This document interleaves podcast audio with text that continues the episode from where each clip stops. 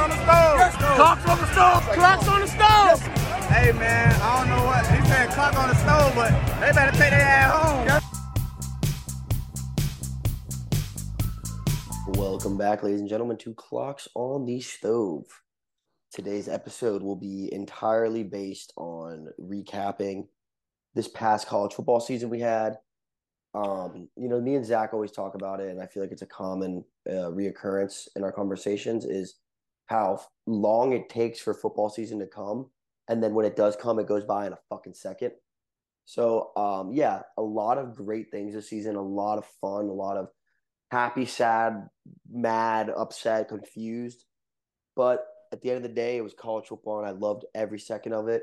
And it sucks that it's gone like that because it felt like it just came here, you know. Um, but yeah, let's, let's just recap. We're literally just gonna go over every the good, bad, ugly, everything we could think of that was important that happened this season. Starting us off, last as we go into bowls, of course, there's still bowl games. Uh, as of this weekend, we have our 10 Division One conference champions. UTSA took home the CUSA, Utah with the Pac 12, Kansas State with the Big 12, Toledo with the MAC, Troy with the Sun Belt. Shout out Marquise. Uh, Georgia with the SEC, Tulane with the AAC, Fresno State with the Mountain West, Michigan with the Big Ten, and Clemson with the ACC. Pretty, uh, nothing too too crazy in there, in my opinion. Um, not like I mean, postpartum, like after the conference championship games, I I would say I'm not too surprised with how it ended up. But the championship games themselves uh, had some surprise. Um, I know last week when we went over our predictions, um, we kind of knew either TCU or USC was going to lose. I just didn't think it would be both of them personally. I thought there was no way it was going to fall into the committee's hands, um, and they were going to do what they had to do. Um, I mean, going through the list, you know, Clemson, like we said, they've won theirs. Um, not looking the same. Michigan winning the Big Ten, that was kind of surprised. I thought Ohio State would play better, but I guess Ryan Day's just a bitch. Would Um, you say Michigan winning the Big Ten was a surprise or winning the Big Ten East? Because it was inevitable, in my opinion, that the winner of the Big Ten East was winning the Big Ten. I mean, yeah, just more surprising winning the Big Ten East. Um, I mean, we'll we'll touch on it later with my issues with the uh, divisions within each conference. Um, I think they're dog shit. Um, yeah, I don't want to get too deep into that now.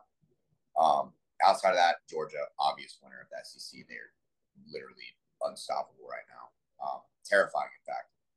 Utah winning the Pac-12, kind of insane. Um, just not insane from the sense that I didn't think they could compete with USC, but to absolutely blow them out of the water.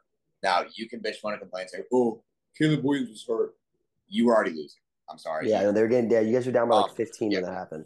Yeah, Caleb Williams um, not having a hamstring isn't going to suddenly remind you how to uh, tackle a fucking football player because oh my god, if I have to, I, I feel I felt like I was in a fever dream. We were in Orlando for this fight this past weekend. We were sitting in an Applebee's, and I got to watch the worst defensive performance of my entire life take place while I waited an hour and a half for some margaritas. Um, this is not an endorsement of Applebee's. Applebee's, go fuck yourself Yeah, we're we Chili's never- guys. yeah, we're big Chili's guys. If even if Applebee's offered me, like, I gotta I gotta be reasonable with this price range. Even if they offered us a certain amount, even if they they offered us a certain amount of money to sponsor us, I wouldn't accept. I would try my hardest to not accept. or I'd uh, accept and just not eat at Applebee's. Yes, yes, I agree. I'm not fucking talking about your Cheeto bullshit, whatever advertising you got going on. Anyway, caught too much of a tangent. Fuck you, Applebee's. Um, outside of that, big not fuck you um, to Kansas State because you made me look like a goddamn genius um, due to my preseason conference projections. Uh, Collin Klein and Adrian Martinez, Deuce Vaughn, all you boys, congratulations on winning the Big 12. Y'all deserve it. Um, but I am so glad that TCU's in the playoffs. Yeah, and it was sad to see Duggan literally put the fucking state of Texas on his back and not be able to get the win. It is Sad. crazy though how it was like the exact same thing as last year, basically. Yes. Yes. Lit- I mean, history repeats itself. Uh, we'll never fucking learn. Uh, it's kind of just who we are. But I mean, outside of that, let's actually get into uh, some of these conference recaps because um, I know before the season we had our own little idea of how we thought things would play out. Obviously, nothing goes to plan, um, but that's what makes that's what separates the good from the great is how well you're able to bounce back from the shit you don't prepare for. Agreed. What is it? What's it? How does quote go? It's like not preparing to not preparing at all is preparation for failure, something along those yeah, lines. Yeah, Separation caused by preparation. Yes. That's one too. That's a good one. Exactly. That's a good one. I'll make a t-shirt of that. Anyway, let's start things off with our power six. Interesting that we say power six, not power five. If y'all don't know, with the new playoff format, pretty much the seedings, you're gonna have six guaranteed bids and six at-large bids. You're gonna have your conference championship winners from your big six you're already familiar with the uh, Power Five, SEC, Pac 12, Big 12, Big 10, and ACC. What's adding to that is the AAC, the American Athletic Conference. If you're not too familiar with that, those are teams such as Cincinnati, which I believe they're leaving, but Cincinnati, Tulane, USF, UCF, USF, yeah. yeah, Tulane, all those guys. Um, we'll get into that a little bit more how we think that's going to help out the playoff and kind of add a, a bit more diversity. However, let's just start off with our main Power Five schools, starting with the SEC, the top dogs kind of a weird breakdown um, from this year. I'll kind of launch us into this. Early on in the season, you know, there's a lot of talk about uh, Kentucky and Will Levis. Now he's a top prospect, and he was going to lead them uh, under Stoops. They're going to have a lot of good things going. Look, not going to lie, started off great, but it's not how you start; it's how you finish. They had a big fall from grace. It wasn't pretty, and they kind of ended up as an irrelevant school. They, back they started off four and zero oh and finished six and six, I think. Yeah, um, yeah. I mean, pretty pretty typical pretty typical of a Kentucky led team. Um, I just never see them like dominating the SEC so long as teams like Georgia, Alabama, LSU. Dude, I was big on Kentucky going into this year. I thought they had the opportunity to upset. I thought they had the opportunity to go eleven and one and only lose to Georgia. I mean, shit happens. Um, obviously, some injuries kind of screwed them as well, but that's a part of the game. Injury. There's a reason why you have a depth chart, and it's because people are going to get injured. Next man up mentality. Keep it moving. Uh, another kind of surprise from the season. Um, South Carolina. You know, I'm not going to say they did great or whatever, but you know, some late wins over some pretty good teams um, were kind of shocking to me.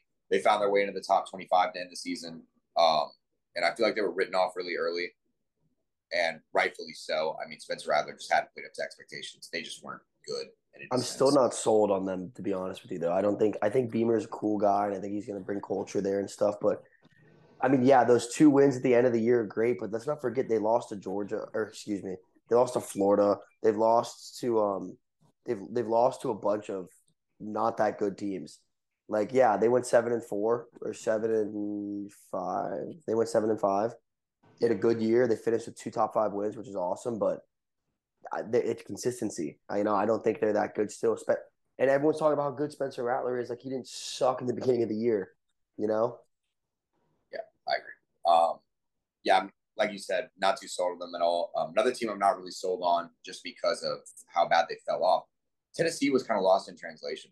Um, you know, from a team that was literally riding the highest of highs. Once they lost to Georgia, no one gave a shit about them. Like they were pretty much like, "Hey, well, they were they were like when they lost to Georgia, they were like holding on to that. All right, if we just win out, we'll get the four seed, which I do believe so. I think if they didn't lose to South Carolina, they would have gone in over Ohio State personally. But yeah. then they got blown out by South Carolina. I hate Tennessee, and they just lost their OC, so they'll probably and they're going to lose like half of their roster. But they were fun to watch, dude. They put up points this year. They yes. put up points. Yes, I agree. Um, they were extremely fun to watch. Uh, Hyatt, one of the best wide receivers in the country, him and mm-hmm. Hugging up game after game. Um, that was literally insane. Um, and you know, it's kind of one of those stories where like you watch back and when you go over old highlight tapes, like when you look up like YouTube highlights or whatever, like that that duo is going to pop up a lot, and it, it's for a reason. You know, they play great. Another team that I feel is usually a really big talked about topic year in and year out, um, and that's going to be no different here. Is Alabama.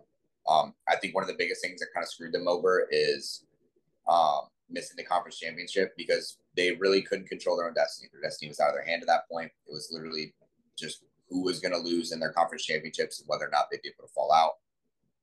Look, I get it. They, I'm going to put it like this, short and sweet. They are one of the top four teams in the country. Hundred percent. They hundred percent. Talent wise, they are. But the reason why we moved from a BCS national championship style format of just one versus two seed and implemented a four seed, which is will now translate to a twelve seed format, is because teams like UCF, your TCU's, your non-regarded powerhouses that end up having great seasons deserve the chance to play for glory. Like that, you play your entire season for that title at the end of the year. You And won. You won the game with you. You won the game with the cards you were dealt. So you Yes. should be. You shouldn't be punished for doing that. Yeah, and now I completely understand uh, Alabama and and their defense. Both your losses came on the road to top ten teams in the country at the time. I combined four points. I combined four points. It is a terrible way to go out. However, you look at any other team in the top four, there's plenty of games you could have done the same thing with them if they would have lost by those two points. Guess what? They would be in the same position you are, and you'd be bitch money complaining. Now, what I don't like is you have a man of Nick Saban's caliber going on national television and literally trying to grope the balls of the college football playoff committee. Yeah, just Like, literally on his- sucking them off. Yeah, hands and knees, just like begging and pleading, like please let me suck your dick, like please, like I'll do any, I'll do anything. He's like, like he's not he's he's like that uh you know what Nick Saban reminds me of? Nick Saban reminds me of like that ex girlfriend that you still fuck occasionally because like she's still really hot, but then like you kind of want to stop fucking because she's starting to like catch feelings, and they're like, remember, remember those memories we had? Like remember that remember that that date we went on? I remember when we did this, remember when we did that, and and you're just like, yeah, I don't care anymore. I don't care. You know, he's talking about like, look at all the titles we got, like look at all these things we did, and the committee's just like, yeah, dude, like we're done, like we got our nut and get out. yeah, get out. Um, that that is so accurate. There, I think they're just tired of them. They were like, oh my god, we have a chance to like not put you in. Like, holy shit, fuck yeah, like get out of here. I do Um, agree, though. The one thing I will admit is going into the season, I hated Alabama. I'm like, fuck Alabama. I know I'm tired of seeing them win. I'm tired of seeing them win. And I'm gonna be honest, I kind of like. It is a little sad not seeing them in there. I think mostly because I like Bryce Young so much, um, as well as it's like people are right. The college football has such an issue of sh- such a short mindset. Like people are writing them off like they're shit. They went ten and two, and they, they were they're they're still amazing. They're still Yeah. amazing. Like I feel Yeah. like people are writing them off so hard. And I told this to Zach um, before the pod started. If Alabama somehow got the four over Ohio State, I would confidently say I think they win the Natty. I think Yeah. their adjustments are just better than anybody else. Yeah, like Nick Saban isn't gonna show up to the same party twice and bring the same gift. Uh, that's Yeah. how I'll put it. Um, you're not gonna He's get not gonna bring any gift actually. Yeah, yeah, he's literally just gonna show up and be like, "You're lucky I showed up." Fuck you. yeah, Um, I am your gift. Yeah, yeah. What there was that one Kanye quote. It's like, um, My mad presence, my presence is a present. Yeah, there we go. That's what he said. That is that is Nick Saban for you. Um, but yeah, I mean, uh, another thing I'll say about Alabama real quick. Um, Bryce Young, definitely best quarterback in Alabama school history. Look, I think this year and last year was one of Alabama's least talented rosters compared to years past. Like you look at the Tuas, the Brian Robinsons, the Najee Harris, the Mac Jones, the defensive studs, John Metchie, um, Jameson Williams. Like I can go down the list of that 2019 LSU Alabama game where literally every player that was called is a starter on a professional team at this point. Bryce Young took that shit over and still won a Natty and Heisman in his first year as a freshman, which is kind of like, yeah, I'm I, I'm fucking gross. And then now, Wait, did he won a Natty? Did he win the Natty? No, no, no. Sorry, he went to the Natty, lost. Yeah. Sorry, still won the Heisman, and then played a Georgia team which literally had God, um, everywhere on the depth chart, like literally insane. Still played his bet, like still played a good game. Just unfortunate that you had to run into that. Um, And Look, like, dude, he doesn't like, and like Caleb talked about it too in the last pod. Like, he doesn't get enough love just because like they're not in the number one team. And I feel like that's part of the problem is when you go to a school like Alabama, if you don't win, people don't care about you. You know, that's just that's the standard. That's that's how it is. And I'm not blaming him for the losses. I'm just saying, if if Bryce Young was at a Tennessee or an Auburn or like, you know, a Michigan or something else, like, Yeah. and he had and he did what he did this year, he'd be getting a lot more love, in my opinion. Yeah. Um, I agree. It's just kind of, it's just kind of how it is. You know, you kind yeah, let's uh let's move on from Alabama. Let's wrap up the SEC real quick. The last thing we got is LSU. Man had a great fucking season under Brian Kelly. Yeah, you shit the bed against Texas A&M. Shit happens. Overall, though, as your first. By the way, by the way, we're talking about the same Texas A&M team, which did suck, but for some reason, only lost to Alabama by like four points. Played pretty much every top twenty-five team within a one possession game, outside of like one or two. Like they played up when they when they were playing better level of competition. Well, they dude, they it, wasn't, it, it wasn't the players; it was the coach. They, they have the best players in the field. It's the number one recruiting class. Like they are Yeah. literally on paper the best players in the country. Yeah. But so they're gonna keep games close because they're good. But at the end of the day, if they don't, they're not calling the plays. You know, they're not the ones scheming and doing strategies and shit. Yeah, I agree. But yeah, LSU. Just like I said, finish it off. Um, Jimbo. Oh, you've got to add that in there. Jimbo sucks. Happy he sucks. Can't wait to watch him leave and then probably get a shitty coaching job, or probably just sit on the bag. Honestly, and Brian Kelly.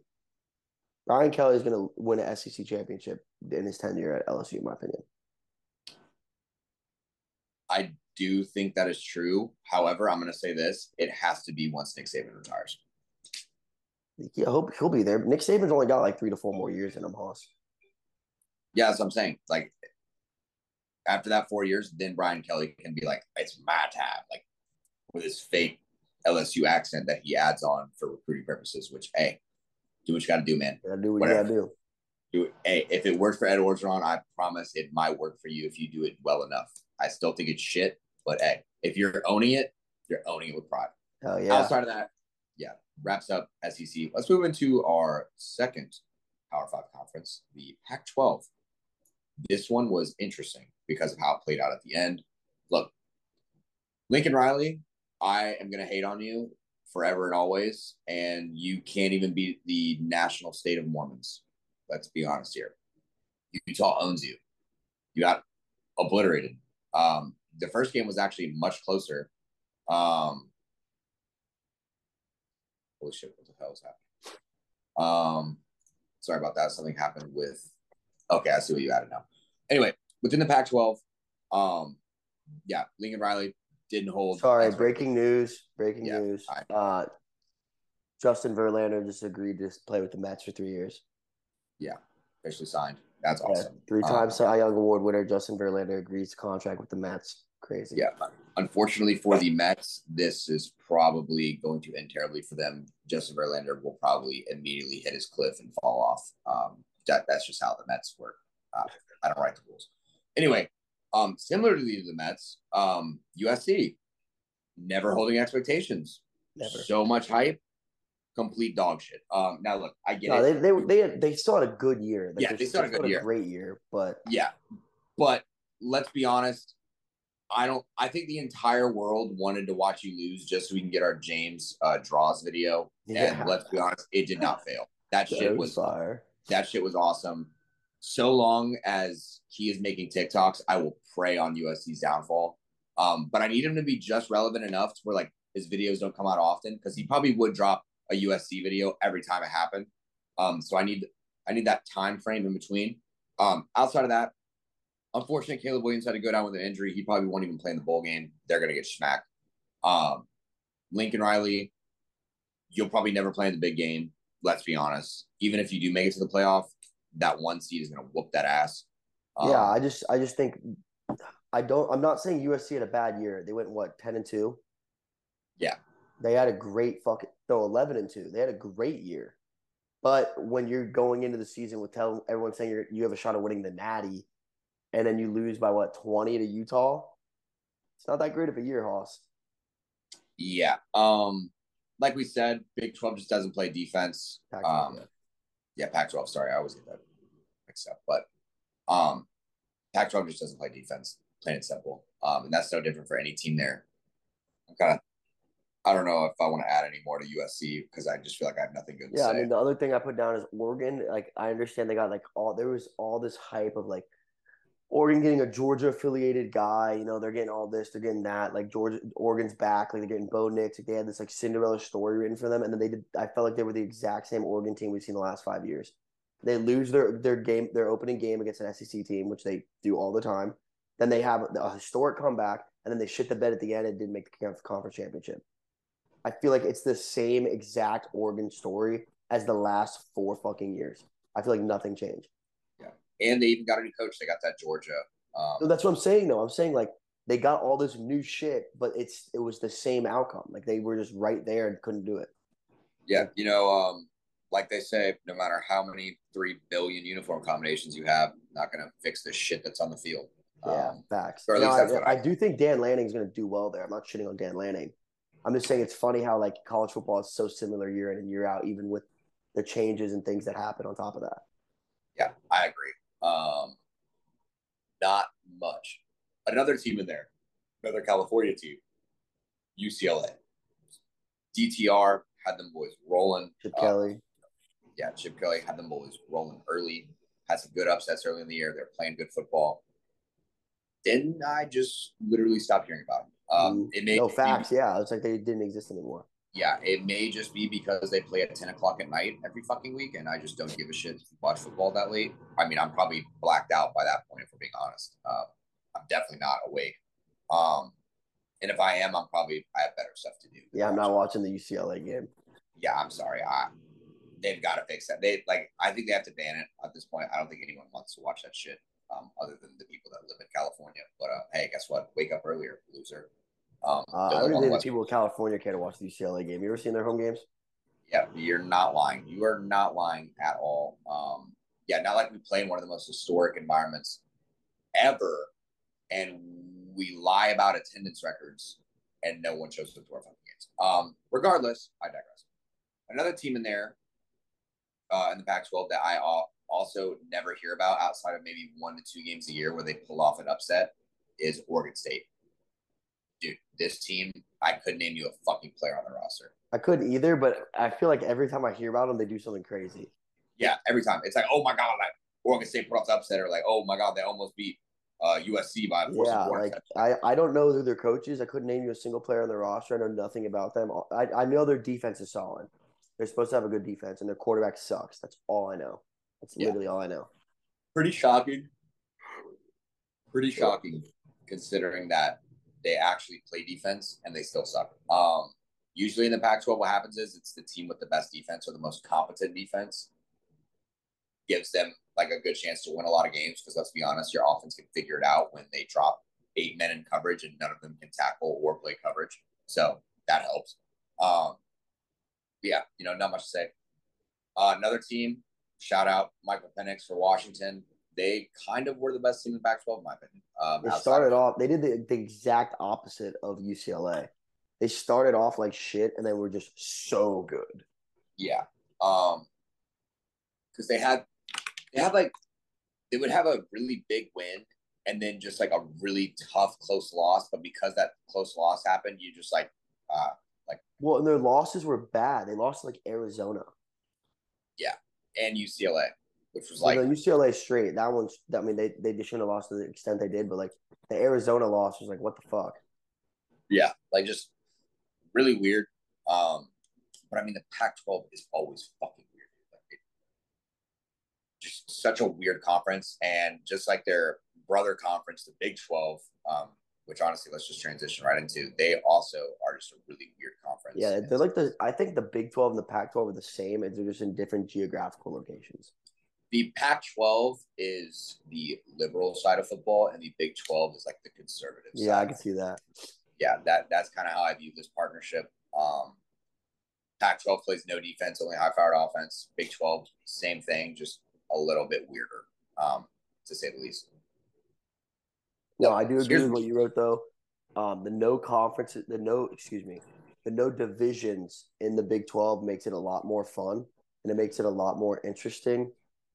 Something I want to bring up though is uh, the Big Twelve curse happened again. Every single team beat each other. Kansas beat Oklahoma State. Oklahoma State beat Iowa State. Iowa State beat West Virginia. West Virginia beat Baylor. Baylor beat Texas Tech. Texas Tech beat Texas. Texas beat Kansas State. Kansas State beat TCU. TCU beat Oklahoma. And then Oklahoma finished the circle beating Kansas. Every single team. The, the, the circle's over. Like, it's just the Circle Big of 12. life. It's Big Yeah. 12, bro. It's Big 12 and Pac 12. They fucking all beat each other every year, I swear. Yep, it's just how it is. Um, it's a circle of life in college football. It's a beautiful thing. Never change. Uh, Big 12. You are who you are. going back though to the no divisions and conferences um, and why I'm such a big fan of it. Um, I'll go on a little rant here. Um, look, I'm going to be honest. Look at some of how the other conference championships played out, and you'll start to understand um, why it occurred the way it did. You know, if the Big Ten would have been run the same way that the Big 12 did, we would have had an Ohio State Michigan rematch in the conference championship. Who wouldn't want to see that? If you were to look at the SEC, let me pull up the SEC real quick. It would have been. It would have probably been the same thing. It would have been Georgia. It would have been Georgia. It'd have been the same thing. No, it'd have been Georgia, Tennessee. Yeah, it'd have been Georgia. Yeah, it Tennessee. would have been Georgia, Tennessee. Who doesn't want to see that? Or Georgia, Alabama. Either or. Nah, Tennessee won. It, it, it was a three way tie. I already watched the thing on this. It was a three way tie between LSU, Alabama, and Tennessee with two losses. But Tennessee won the head ons with these two, so they would jump them. Okay, yeah. So it would have been Georgia, been Tennessee rematch. Um, obviously, towards the end, I wouldn't want to see it just because Hendon Hooker was out with an ACL. But if injuries held up, that would have been much better. Awesome. That would have been such a great game. Yeah, because one of the biggest things that Tennessee was bitching about the whole year is if that was neutral site, that game would have been different. Guess what? Prove it. There you go. Well, I Um, mean, it's it's it's more neutral site, but you're still in fucking Atlanta, Georgia. I mean, yeah, fair. Um, by the way, they have to change that. That's such fucking bullshit. Um, I I feel like the if it's gonna be a neutral site game, it cannot be within either. Well, the cities. idea of it is to make it like a geographical neutral site where like Atlanta's in the southeast, Arlington, Texas was in like Texas, the the one for uh, Dr. Pepper's in North Carolina, ACC. But like, yeah, that's such. I mean, bullshit. dude, realistically, we had Purdue played in Indiana. That's basically a home game. TCU played in Texas. That's basically a home game. UNC played in North Carolina. It was basically a home game. And Georgia played in Georgia, which was basically a home game. Now, my proposal from here on out is neutral side games should be played in South Korea. Just South Korea. far away. Throw in like possible. throw 'em in like fucking Alaska. Yeah, just like put that shit in the middle, like Blue Mountain State style, like make them duke it out in the cornfields. And like what you should honestly do is you should kidnap both teams in the middle of the night on a Friday and just throw them into like a open like like canyon or like a field, and you're just gonna be like like when they're freaking out, like where am I? You just throw shoulder pads on the ground, and be like this is neutral site, like this Yeah. is what it is. No Like, you're in the fans, no no nothing. Just how much do you want to win this fucking game? Yeah. Yes, it's just painted on fans on like the walls, and they're just like forcing them to watch. They'll like play fake crowd noise that like echoes through the fucking canyon. They, they like they maybe bring like a air like a aircraft uh or like uh AC one thirty flies over and just drops like forty crates of water, and it's like this these are your rations for the game. It's like if you go to overtime, someone may die just because you may not have food. Um, that's how I think it should be played. Fuck the neutral site. I think it's stupid. It's not Um, even that neutral.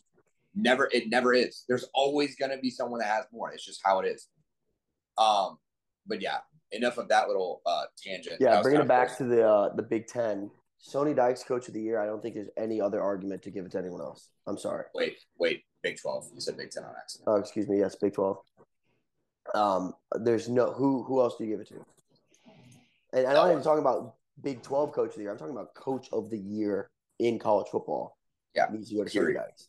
Period. You went from SMU, which was not really like a dominant powerhouse school, um, but you from what you made them, they kind of were disgusting. got then you go to yeah. then you go to TCU, who last year really wasn't like super big within the Big 12. You know, there were other teams that were projected to win, and you just beat the shit out of everyone.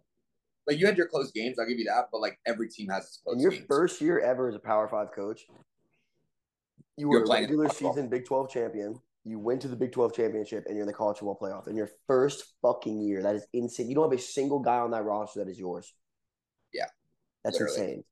yeah, he literally took Max Duggan and was like, "You're a dog. Um, we're gonna win some games." Um, unfortunately, I think they're gonna get their shit pushed in by Michigan. Um, Yeah, if they couldn't stop Kansas State's run game, they're not stopping Michigan's run game. yeah, look, no, no disrespect, no disrespect, but there's levels to this shit, and the Big Ten trenches is um, quite literally hell on earth uh, for anybody. Um, it's not going to be a fun time. I watched Ohio State get the shit ran over them by this team, and let's be honest, you're a Big Twelve team. You normally line up in a three-four front anyway. It's going to get ugly really fast if you're not able to put up some points. Like Like, well, I mean, really their, their whole defense got fucked by the run in Kansas State, and that Michigan teams just do the same thing. Yeah, um, because if you thought Deuce uh, Deuce Vaughn was a problem, um, Donovan Edwards is just as bad. And Um, those O linemen in Michigan are a little bit better than the O line at Kansas State. Yeah, that's what I mean. The trenches, the trenches, just terrifying. Um, moving on from that. Speaking of Kansas State, um, thank you. I know I already said thanks earlier, but um, you made me look like a genius. I kind of just threw it out there just because when I was going through all the teams, I was like, this just seems like I was like, this just seems like one of those years where the Big 12 is like really fucking weird, and Kansas State has that one miracle running with destiny, and yeah, they ended up getting it done. I mean, I am kind of sad that TCU lost. However, I'm not as sad anymore just based off the fact that they're still in the playoffs. Great. By the way, I'm saying this now. This is the first time I think I've respected 100% the committee's decision. They were literally just like, we're not dropping them. Like, we don't care. And We're I fucking said this last pod, and you, Caleb, and Stu all call me fucking dumb. They deserved it. Like they deserved it. I know they deserved it, but like from a money sense, from a money sense, I would have not complained at all if Alabama would have got it because I would have been like, I know why they did it. Like I would have been, I would have been mad that like I was like, look, TCU deserved that, but I wouldn't have been mad from the sense I was like, yeah, Alabama's probably gonna play a better game than fucking TCU would. Yeah, Like- I agree. I, I I understand. I I understand, but I'm just I'm just saying like they deserve to be there. Yes, completely agree. Um, uh, Oklahoma teams, State, yeah, Oklahoma State having an Oklahoma State ass season. They had points where you're like, oh my god, they're gonna go to the playoffs, and then they just ended up going seven and five. My I like my Gundy and I like what he's doing there, but I think they need to get rid of him. I think I yeah no I was gonna say this um if it wasn't for Mike Gundy's I'm a man speech do you think he'd still have his job I don't know Right. Um, yes, dude. No, he, there was years that he won the Big Twelve. There- I mean, he's had like, like last year they had two losses. Like he's had great years. It's just like he can't finish them. I don't understand. Like he's like he gets right fucking there every time and can't finish it. He gets he gets to he gets to the fifth round of the fight and he rocks you with a minute left on the cage like Nate Diaz and he can't fucking finish because no more energy. Every fucking year, every year ever under Mike Gundy. yeah I kind of view it as one of those um he's that guy that when he goes out with your group of friends he's always talking to a girl like and you yes, think he's yeah, hold I the know, 10 yeah. but he blacks out every fucking time before he can bring her home and He'll you're like he's the kid that'll come home and be like, dude, I got all these Snapchats, but I couldn't take a single girl home. I couldn't, I couldn't close. Yeah. Yeah, no, he's literally right there with the 10, and you're looking at him from across the bar, and you're like, dude, he's gonna do it. Like, this is gonna be the day he does it. And then you just like start to see him just like like he's like holding back the. He's, like he doesn't even know what he's talking about anymore. He's like not even like he's not even like trying to flirt. He's just straight up like, show me your tits. Like like Yeah. literally like fall face first, and you're like, ah, I gotta call maneuver. Like, fuck dude. shit, his night ended an hour early. Just like their Yeah. season ended five games ago.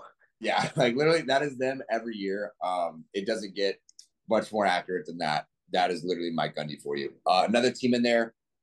Look, huge shout out to Kansas for starting out five and zero. I know losing your starting quarterback doesn't help your chances.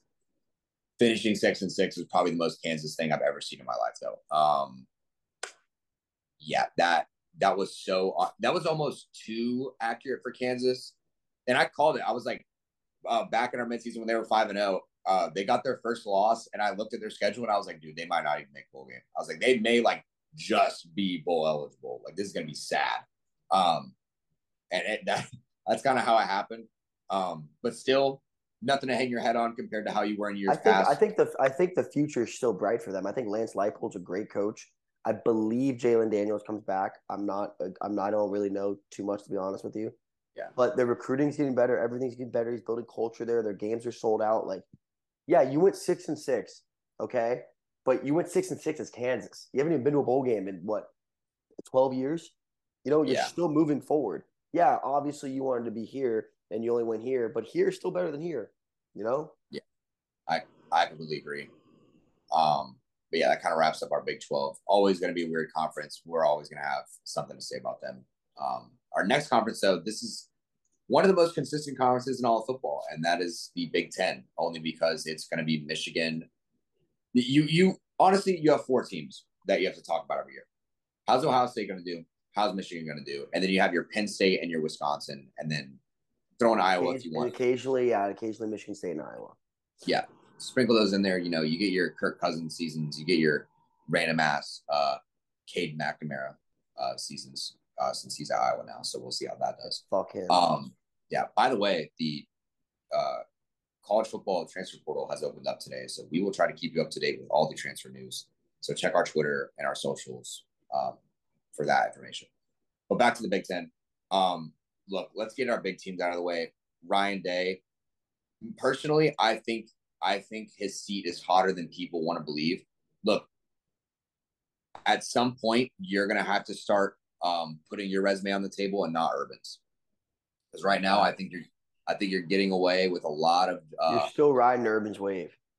oh a lot, and his shit was a tsunami compared Yeah. to what they. Yeah, so You're you got riding Urban's wave. yeah. you got some time, but let me tell you, if every time you fucking play your biggest rival, you lose, you will not be head coach. I promise you that. Especially too. Uh, no, I can't say that. They they uh, no, never mind.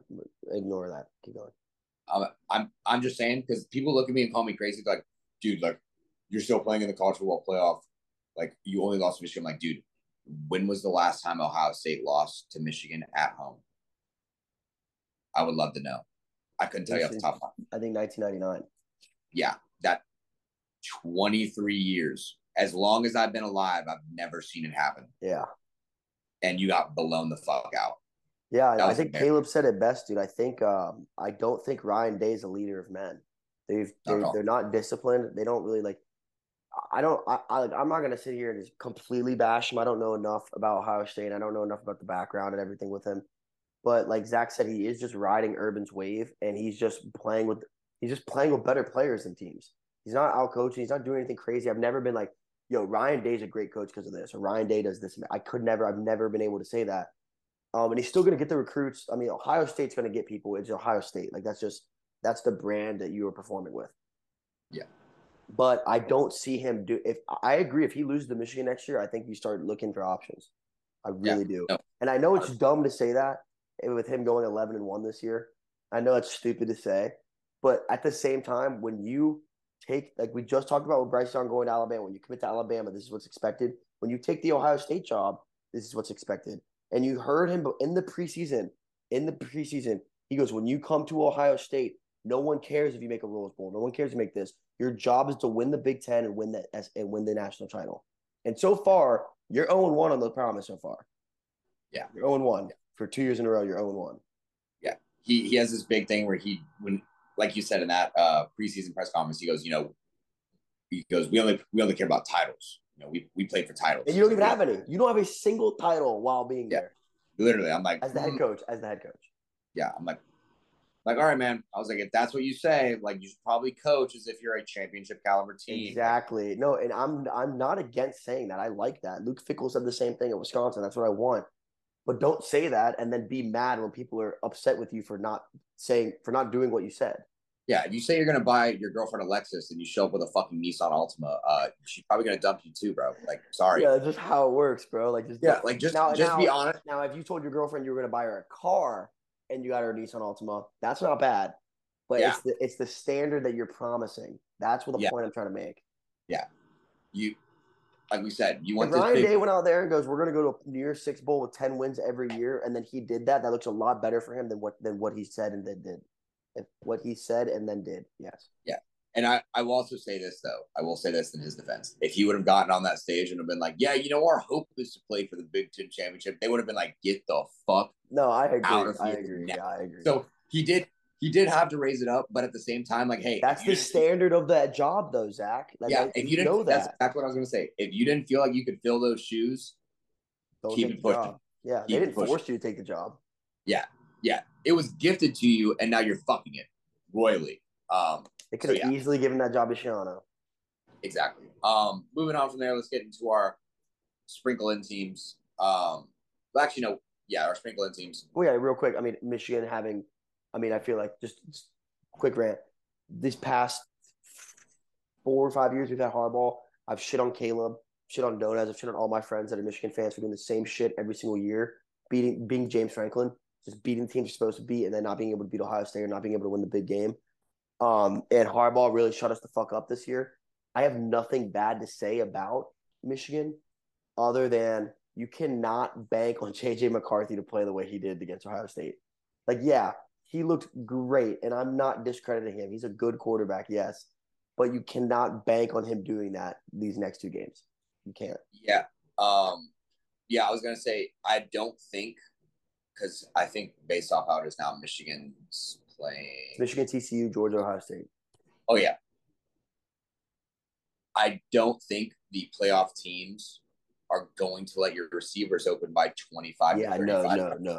Even though TCU isn't as good as Ohio State, they will not let those three to four plus sixty yard plays happen. In my Sonny, in my I- opinion, I promise you, Sonny Dykes will have a better game plan for Yeah. Michigan. I agree because it's not as it's not as emotionally invested as well, and I feel like that also clears your mind for a game like this. Yes, I completely agree. Um, But yeah, that's Um, all I had to say about Michigan. If you want to get back to yeah, the moving, yeah, yeah. Moving forward, you brought up James Franklin a little bit. Let's talk about his team, uh, Penn State. Look, well, I'll touch on this a little later because when we get, uh, if we have time, you know, we talk about our um, bowl seedings and how, like, oh, based how you finish in your conference, like you like get a bid to this bowl. I think that's fucking bullshit. Um, let's be honest. The Big Ten, well, technically they're in the East, so I can't really bitch at them for the Big Ten West factor. Um, but I, I just don't think they're deserving of a Big Ten bid. Like I, I really don't. It- You're the third best team in your conference. Uh, I get the two seasons above you are playing for the playoffs, but are you, are you really a representative? Like, what the for fuck did you do this year, though? Who did you beat? You beat nobody. Zilch. Nobody. Nobody's. And I said this to Zach before, and I'm gonna get so much trigger and, and anger from Penn State fans. If he if if James Franklin doesn't have that season with Saquon and and, and McSorley where they win the Big Ten, that he is not the coach there anymore. I don't think he's that good. He he him and Lane Kiffin are the same coach. They win all the games they're supposed to and never win the big one or never go to the dance. I'm sorry, and I, I just don't I don't dislike James Franklin. I don't I'm not I'm not a James Franklin hater. I'm just stating what he's done at Penn State was basically what Wisconsin's done, other than these last three years, last two years, and he gets double the recognition. Yeah. that's just my I- opinion. That's just my opinion. Yeah, I completely agree. Um, I don't know, man. I I just can't really respect him. And it's look, I get it. You're in the middle of an era where like your Michigan and Ohio State are probably going to run shit for a while, but at the same time, like you, here's how here's how teams survive through those like dynasty years. You, um, you have to look at it from a perspective of like, all right, you know, you're probably not going to win a lot. You have to pick and choose your like every every two every four big years. transfer portal update. Uh, Yeah, the Florida State. Amari Gainer has entered the season as the team's active leading in sacks. He is uh, in tackles. He is entering the transfer portal. Yeah, I believe though. Um, I can't say for positive. I don't know if he was a graduate transfer or not. Um, but regardless, back to the news at hand. Yeah, just every four to six years, since you're not going to be one of those dynasty teams, you have to pick your. He barely played this year, though. He barely. I'm sorry, real quick. He barely played this year, so it's not that big of a hit. I'm sorry. You can keep going. Yeah. Um, you just have to pick and choose when like your recruiting classes that you want to go all in on. Like you have to have that like one recruiting class every four years where you No, dude, but dude, the thing is, is Franklin gets great recruiting classes. It's not that. His recruiting classes compete with Michigan and Ohio State's every year. He gets great recruits. He gets great transfers. Like his his players are great. He just can't do it. Nick Singleton's the best freshman running back in the country this year, I mean, you're not lying. but he Um, just can't do it. And the thing is, too, is like, I understand when you're like when you're when you're a fucking middle of the pack team or you're like Michigan State. What's different? What what if you're selling a kid to go to Michigan and Michigan State? It's not a big difference. Penn State, in my opinion, is the most live home games in college football. Their whiteouts, nothing touches that. Nothing touches that. That's a recruiting point. You can get a kid to go there. You get a kid that's like, well, you know, Michigan and Ohio State win it every year. Okay, so then why don't you come here? Look what we do. Let's start that here. You let's sign Zach Watts, the number one recruit in the country, and then you you put Penn State on the map, and it goes, whoa, when did Penn State turn the corner? When you came. You know, there's things they could be doing, and I feel like he's just not pro. I feel like, and like I said, I don't know the man. I don't know the culture. I don't know much what's going on. This is just as a as a fan and someone that studies the sport. I feel like he's content at where he's at because he knows his job security safe. Yeah, he's probably a little pissed he's not winning a little more, but like I feel like there's not a fire under his ass to take that next step. He's a he's content with being really good when he has the potential to be great. Yeah, I agree. Um, moving on from Penn State, though, another team like you said, Michigan State. Um, they literally paid Mel Tucker to put up mediocrity. That You gave him ninety million dollars after one season to go fucking five and seven. And on top of that, we gave Zach we gave Zach his credit for being a guru, right? And for p- predicting the Kansas State um, winning the Big Twelve. Go back to that same fucking pod, and I know I just watched it last night. Go back to that same pod, and I stated, I stated, I'm gonna get a lot of hate for this, but Mel Tucker is an overrated coach who looked better because he was carried by Kenneth Walker. I say that in the fucking pod. And who was right? I agree. Um, that's we see it with so many coaches too. Like they get carried by like one or two good players, and it earns them like a bag, and then they just don't do shit. They're like, sorry, like goodbye. Nothing happens for you.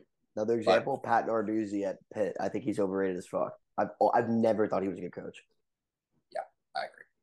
Moving on from the Big Ten, we have uh, the A, A or ACC. Excuse me. This is will be the last Power Five before we introduce our Power Six conference. Um, let's go over some of the talking points for the ACC.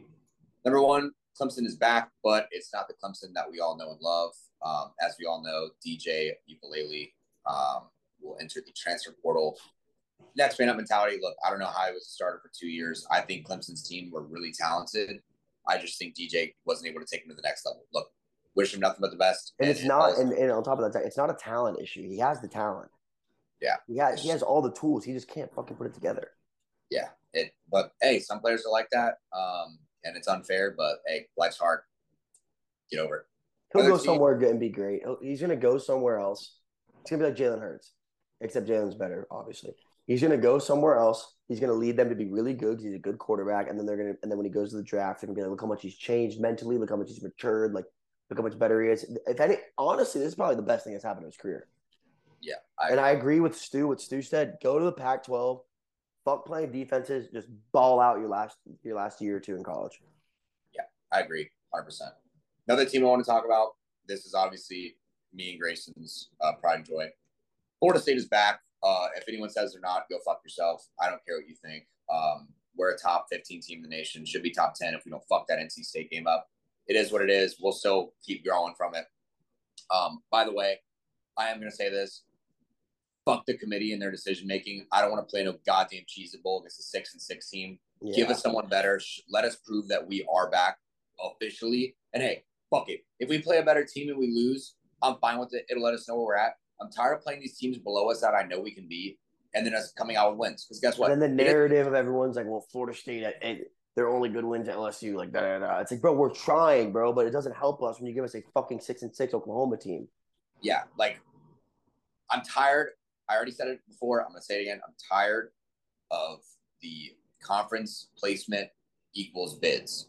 Shouldn't be how it is. It should be a committee looks at everything you did throughout the season, looks at all your injuries going into the game, and they set up the best matchups for the fans. Not oh, sorry, rules are rules. You get in this game. No one wants to fucking watch Purdue play fucking LSU in some meaningless New Year's Six bowl just to watch Purdue get the shit kicked out of them. Dude, it's also really frustrating as a Florida State fan to be like, it's the best season we've had in five years. You're gonna get rewarded at playing a fucking team that barely made a bowl game. Yeah. That's your. That's how you're getting rewarded. I, okay, I also would have respected it more if we were like a better quality chip. We're a fucking Cheez-It. If we would have called it the Pringles Bowl, I'd be like, all right, that's kind of live. Like, And Jay Brooks, if you're listening, but you're probably not because you're a piece of shit. You're telling us, guys, no, listen, this we need this you're not understanding. We're in Orlando, so we're gonna get a lot more recruits there, and this is that, bro. Recruits don't give a fuck if we beat Oklahoma, bro. Like, uh, yeah, we'll probably get one or two recruits that are gonna go because it's in Orlando and it gives a Florida thing. We're gonna wax them, which looks good, but like we needed we needed to play a good team, and I really wanted Kansas State to lose. I thought us versus Kansas State would have been a, a great matchup. Great Yes. matchup. Yes, it would have been high scoring as fuck. Our defenses probably would have been exposed on both sides, but I don't give a shit. Um, It'd have been a to watch- top 15 game. Like, it'd have been a game that both teams deserved. Yeah, and that's how it should be. It should always be like seating versus seating at the end of the year. It shouldn't be this fucking like predetermined bullshit that you decided because certain conferences paid a certain amount of money. I don't know what decided it. I just know it's stupid, and Yeah, I'm gonna It's call money. it. It's always money. It, at the end of the day, it's money. Yeah. Let's get back to the ACC though. Another team we want to talk about, our favorite player, Sean Tucker. Um, I'm very pleased. I'm very pleased with his college uh, performance overall. Yes, um, I'm very pleased as well. yes, uh, this is a very quality man. He's going to make an NFL team very happy. I will He's only a promise you. sophomore though. He has one more year. Holy shit! This He has one more going, year. this dude's going to be a problem. Sorry, Sean. Uh, Sean. Um, looks like you're going to have to go back to school for another year. That fucking blows. Um, shout out graduation. Um, outside of that though, Syracuse started hot, disappeared. Happens to a lot of teams. Yeah, Is but did it is. they did they really start hot or they just beat four shitty teams? Call it what you will. Yeah, like I I'm not. I'm just saying. For a Syracuse team, it was better than I than I expected. oh, I you know? agree. Yeah, no, no, no. For them, it was good. Yeah, but they were Yeah. ranked at like like 13 at one point, and it was like, all right, hold hold your horses here, mate. Yeah, I mean, like we we can go back and talk to it. Uh, like we said before, how rankings shouldn't come out till like week five of the season, and then like you release your top five, and then your top ten, and then top fifteen, and top twenty, Yeah, and top I agree. 25. Yeah, I think that's how it should be because honestly, just pissing people off at the beginning of the year because you pre-rank your school, yeah, because your school gets the most money views. Like Texas you coming in at 10 pre-ranked- because they bring in billions of dollars. Like Yeah, like oh oh, I get it. Let's rank Utah at twelve, only for Florida to beat their ass, and then instead of just admitting, homie, homie, homie. Utah was at seven when they lost to Florida. They weren't at 12. They were at Yeah. seven. They were in the top 10. yeah. So then and then rather admitting that you fucked up by putting Utah too high, you know what you did? Oh wait, no, this must mean that Florida is the number. Yeah, 10 this must mean that Florida's really good. Yeah. yeah, yeah, yeah. Oh, oh, and then they turn around and lose to Kentucky, and then instead of admitting Yeah. that you rank Florida too high, you're like, oh, Kentucky must be like yeah. 12th And then team it in the just, nation. it just kept going. Like, instead of Yeah. being like, all right, we fucked up here, it's like, no, no, no, listen, they're just that good. Yeah, yeah, yeah. Every time. Like, oh, there's no way we can get anything wrong. Like, surely, surely. Um, but yeah, fuck that. On the other side of things, um, you want to talk about a team that started as irrelevant but started to gain my respect throughout the year. I want to look at the University of Louisville. Mhm. Um, really weird coming out of them. You know, you called that Wake Forest ass beating by them. That was surprising. I didn't think that was going to come to fruition. You're not the Um, only their guru, defense- Zach. You're not the only guru. hey, hey, I'm just saying, Louisville. I think I think what made them so good though this year um, is how their defense played as yeah, the their defense, they had one of the best underrated defenses in college football, in my opinion. Yeah, yeah, just extremely underrated. Kind of came out of nowhere. You didn't really know what you were getting with um, from them. Um, just I mean, dude, they beat. A, they're a really weird team, but I enjoyed them because they're the kind of team like the way I look at it is like I look at it in wrestling terms. They're like a kid that wrestles at a Big Ten team, but he's not like he's like the fifth best kid in the Big Ten, but you already know every time you wrestle him, he's gonna give you fucking hell. I mean, Yeah. they beat UCF, they gave Florida State hell. All right. They beat Wake Forest's ass. They beat James Madison's ass, and they beat NC State's ass. Like, so they were hard to beat. And at home, dude, I think that Louisville at home night game environment is, is fucking lit. I think it's underrated. I completely agree. Um, but yeah, you know, Louisville's also been in that weird position ever since Lamar left. That like you really didn't think they were that good, or if it was just like a player carrying over two. No, this team has quality players throughout the roster now. It's not Their just front one sevens, their front sevens, one of the best front seven in college football. Yes, completely agree. Going back to the opposite side of things, this ACC overall very hot and cold, um, kind of player base, not player base, team base. Like you, you have some teams that played really well above expectations, showed out, and then you had other teams where they just fucking couldn't be worse um, from where they were supposed to be. And one of those teams is NC State. Um, look, I get it. You lost your starting quarterback. You had to fight through some adversity, but you like you should have lost to Florida State. First of all, um, if it wasn't for us selling that game, we would have been a top ten team. I'm gonna keep bitching about that for as long as I live. Um, you just you were overrated as fuck to begin with, and then you lost your quarterback, and then you really showed who you were. Now, Yeah, I think I think though um the one look I I'm more than okay to shit on Dave Doeren and and and NC State. I have no ties, no love. I don't give a fuck about them, but they have the best linebacking trio in college football, hundred percent. Their linebackers are gross. That's what made their team. But I just there wasn't like a thing about NC State that I was like they're good because of this. Like they weren't like anything spectacular. I mean, they started shitting the bed at the end of the season too. yeah, They did beat UNC though, which was awesome. yes, solid for them. fuck yes. Um, UNC is also overrated as fuck. Mack Brown, piece of shit. Um, let's just rapid fire off some of these other teams. Wake Forest kind of hit by the injury bug. You know, we had we were so high on Sam Hartman early in the year. Um, he's a dog, but then for is. some reason, He's just he's so injury prone. yeah. By the way, um, for you, those of you that don't know, this man had a rib removed, and he keeps it in his refrigerator so that when the season's done, he's gonna get a mech a necklace made out of his own rib. Um, now I don't know about you, but that is the most savage shit I've yeah, I think that's hard as fuck. in my life. Um, why he got a rib removed, I don't know. Um, what the fuck? That's kind of insane. I don't know what that would feel like. Maybe you just have like a gap. I don't know if they like just like compacted his shit, but um, that's weird. It'd be scary Um, too as a quarterback to have one less yeah. rib. Yeah. Um, he also shaved his head and his beard, which I think is a weird look for him. I thought he was a very good looking man. Um, go to the Bachelor, I guess. Fuck it. Um, who is our one guy at FAU that went on the Bachelor and blew the fuck up? Uh, Fucking um, I'm looking at him. Tyler Cameron. How Yeah, Tyler fucking. Cameron. holy shit, that man blew the fuck up overnight. Um, Sam Hartman probably will too someday.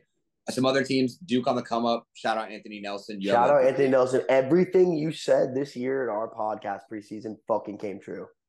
What did he? Wait, what was he saying? He said I- that they're gonna they're gonna get uh, over six wins. They're they're they're gonna be in contention for the ACC title. Every fucking thing he said became true. If they don't lose to Georgia Tech, they go to the ACC title. How crazy is that?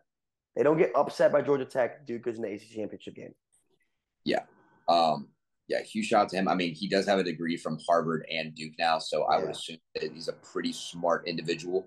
Um, On so top of that, he uh um their head coach, I don't remember his name, but one ACC coach of the year, well deserving. Number two was Mike Norvell. But honestly, the Du- you gotta give it to the Duke guy. They were Yeah. they went from two wins to seven wins. You know, like Yeah. much respect to them. Yeah, big on them.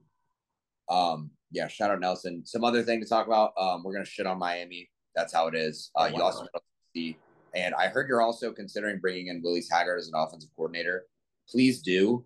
Um, I, I'm not gonna add any more to that. I just don't Another get what you watch in any game after his USF career where you're like, that's the offense we want to run. Yeah, Like, what? whatever. Uh, like we said, UNC only beats pillows. Um, they're they're frauds. They're they're a hollow shell of a UNC team.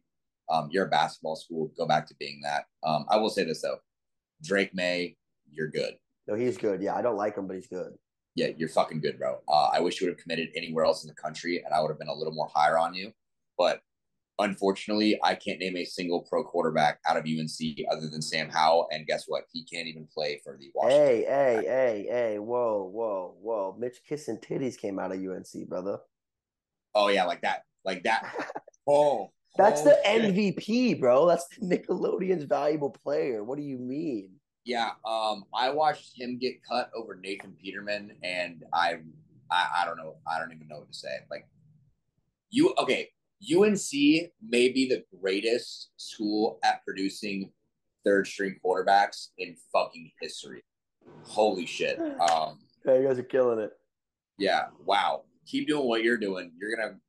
I'm sure you'll create someone that you might get a second stringer. You might produce the next Chase Daniels for all I know. Can't say for certain, but I mean, shit. Who am I bitching at? If I were to make forty two million dollars, Yeah, I would. I wouldn't be bitching either. I, I would be loaded. Um, another thing. Here's an interesting talk, talking point that we need to discuss. We talk about shitty divisions in football and why we need to go uh, eliminate the division standings and just make it uh, like the Big Twelve uh, and the Pac twelve by just straight up making it like, hey, top two seeds go.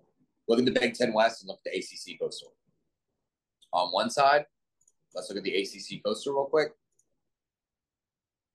So at least on the Atlantic, uh, or yeah, in the Atlantic Conference, you had three three ranked teams: number seven Clemson, thirteen Florida State, and twenty three NC State. You look at the coastal side, your best team went nine and four, and that was UNC. You have UNC, Pitt, Duke, Georgia Tech, Miami, Virginia Tech, and Virginia. Now, take those teams and compare them to the Big Ten West. Purdue, who went, by the way, eight and five and played in their conference championship. Illinois fighting Illini, who were ranked earlier in the season. I'll give them that. Iowa, Minnesota, Wisconsin, Nebraska, Northwestern. It's Who sucks? shit. Who sucks more dick? Pretty shit. Yeah, let's wrap it up with our last conference, our Power Six, the American Athletic Conference. Um, and by the way, the reason we're calling it Power Six is what what outside of money, what really made the Power Five different than the other things, other conferences, is that if you won, you went to the championship. You know, if you won, you went to this. If you win the AAC now, you go to the playoffs. Yes. That's how it works. So why would you not consider it a Power Six? You Yes. know, that's a recruiting factor as well.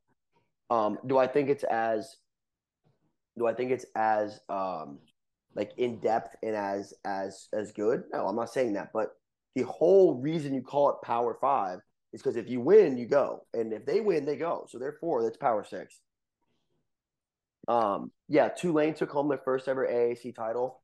Awesome, love to see that. Tulane's a dope school. I visited it. Super cool. Their coach, I don't know. I honestly, I don't know anything about them. I just know they're good. They keep it active. They got robbed of a college game day versus uh, UCF, which was bullshit. Um, UCF had a pretty UCF season, looked really good, and they got upset by fucking Navy with who had one pass attempt in the entire fucking game. Also, real quick, Zach, we've got to mention this Army Navy game this weekend. Make sure to check that out. It does not matter if they are good not. Always a historic game, must watch. Gotta love it. Um, Cincinnati had a great year, started off hot and then kind of dwindled down. You gotta wonder a little if that's partially due to because Luke Fickell knew he was he was heading out. You know, um, you gotta wonder that. Houston was very disappointing in my opinion. They get Dana Holgorsen, who had a great career at West Virginia. I believe he had a good career somewhere else before that. I, I don't know too well. He didn't do shit. Like they didn't do anything this year. And uh, USF sucks. I miss when they were good. Shit happens.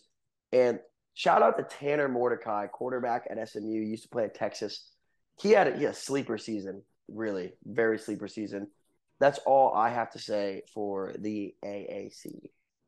Yeah. Um, you know, I think my biggest talking point would have just been um, who do you give coach of the year, Gus Malzahn or the Tulane head coach? Um, you know, Gus Malzahn took that program over, did extremely well. Obviously, you lose that Navy game, kind of hurts your chances. Tulane, first ever ACC title.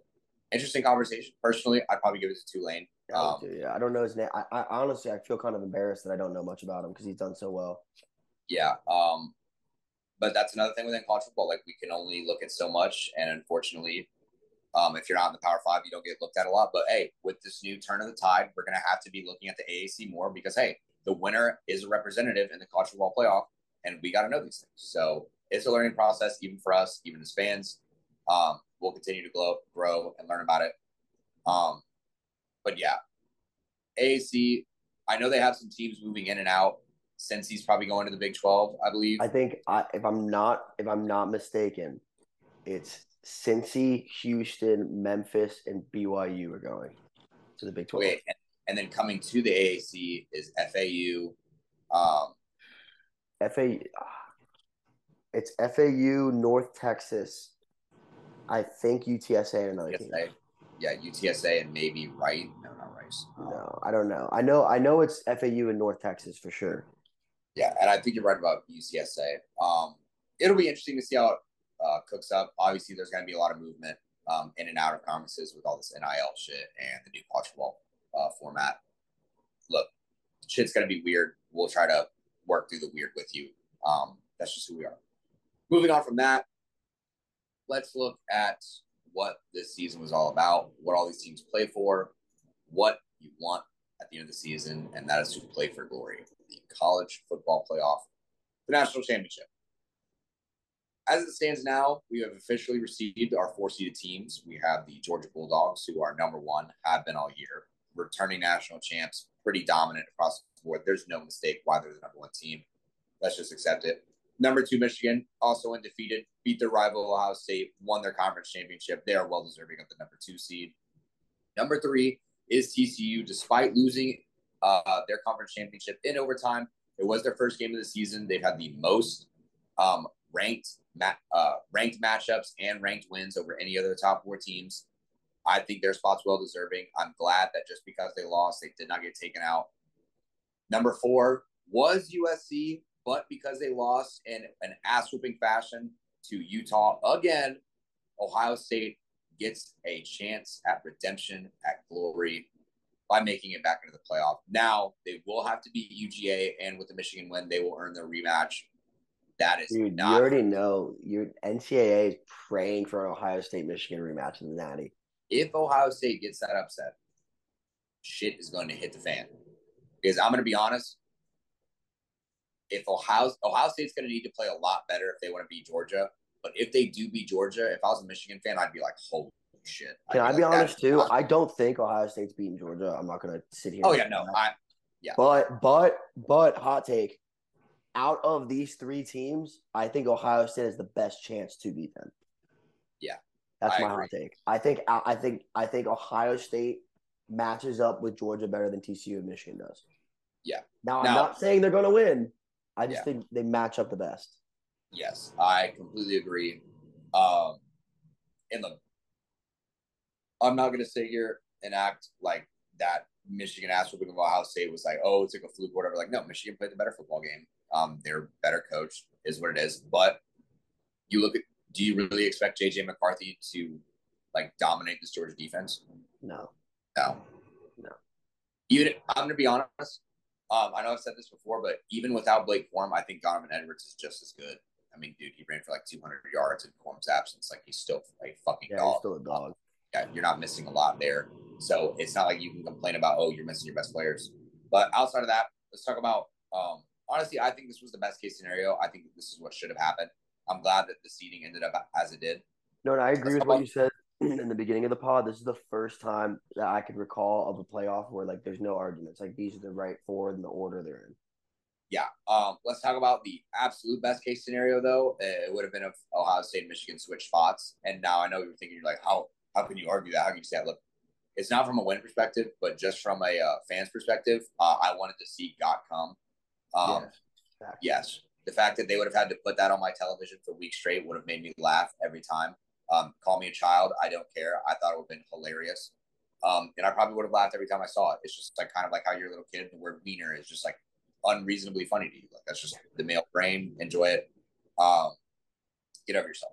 Worst case scenario is if they would have dropped TCU out of the rankings altogether and just found a way to put Bama and Ohio State in. Now, Then, then there's no argument that NCAA only gives them money, and I think they knew that. I think they because someone was talking to me and they were like, "Well, you think they did it because they wanted to say fuck you to Alabama?" No, they wanted Alabama in there because the Yeah. Alabama fans bring money, and that Alabama is going to do very well in it. But I also feel like they were in the they were in a spot where they're like, "Look, we all know TCU deserves it more. If we do this, it's very obvious we're running a fucking monopoly." yeah, and it's also obvious that we play some pretty high favoritism. Yeah, yeah. Um, We do. I, I did kind of want it to happen for my boy Stu. He put hundred dollars to win. I think thirty five hundred on Alabama winning it all.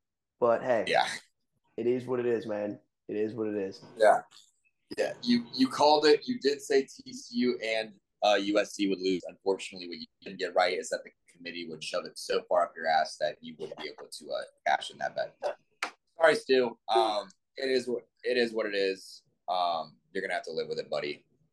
But yeah, let's move on to our coaching carousel. You know, we're talking a lot out here, Zach Watts, about the transfer portal within players, but there's a lot of transfer portal with the coaches.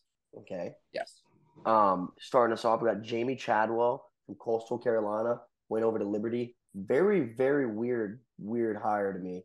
Um, a little background on Jamey Chadwell. Chadwell led Coastal Carolina to the national spotlight with back-to-back 11-win seasons in 2020 and 2021. His offensive success will play well with that Liberty program that has emerged as such a threat under Hugh Freeze. What I don't understand, Zach Watts, is what is different between Liberty and Coastal Carolina. I mean, Yeah. maybe yeah, obviously, like maybe they gave him more money. But you don't think that if he went up to, to Coastal, like, look, this is what Liberty's offering me, match it, they wouldn't have done it. He's the best Yeah. coach they've ever had. So that's where it's a little confusing to me because you didn't go to a bigger job. You went to arguably the same level job in conference. Th- this is where I'm on the same page with you 100. percent This is what just kind of confuses me. Look, I get Liberty's a really talented roster. and Hugh Freeze left behind a plethora of talent there. But don't you think what you had going at Coastal it was just as good? And because you left, what that lets me know is is you knew your Coastal team was falling apart and that they weren't going to put up success. So you just took the next best available job so that you would lead on the presumption that you're still a great coach. Now, you could you very well be are a great coach, not knocking you for that, but it just isn't a good look. I thought this would have been a great like when I went over the coaching carousel about some of these coaching positions that opened up, I had you stapled as like a stapled as a coach that teams would be willing to take a chance on coming from a low a non-power five. If I, if I to back you up, if I'm not mistaken, I believe you dropped his name for the Cincinnati job. Yes, I, I did. did. Yeah. Yeah. No, I did. And I had I had him for plenty of other jobs in there just because I thought, dude, you had done so great with Coastal. You had developed Grayson McCall as well. You've done an amazing job there. I don't understand why you wouldn't have taken this chance, this opportunity to go up a coaching level but and try to like, yeah, you just you plateaued, bro. Like, come on. And what makes this worse for you is if you don't do the same thing with Coastal, if not better, with, with Liberty, um, with Liberty, with Liberty, you're fucked. You're yeah. fucked. You you literally just showed everyone that you backed out of Coastal because you you peaked. That that's what it looks like. So honestly, I think this I think this coaching hire, um, you know, good for Liberty. You were able to replace your head coach of Hugh Freeze extremely fast with another equally as caliber coach, maybe. But if he starts fucking up fast, that's that that's bad. You're really you're in a really bad place from there on out. And I I don't know, man. It I think it was I don't want to say high risk, high reward. It was more of a high risk, low reward because like your reward yeah. is just getting like what what what, uh, like, let's say you have the same three seasons at Liberty you did at Coastal. You go 11 1, 11 1. I think they went 10 and 3 this year. What difference is that? You're not going to a BCS bowl. Like what difference is that?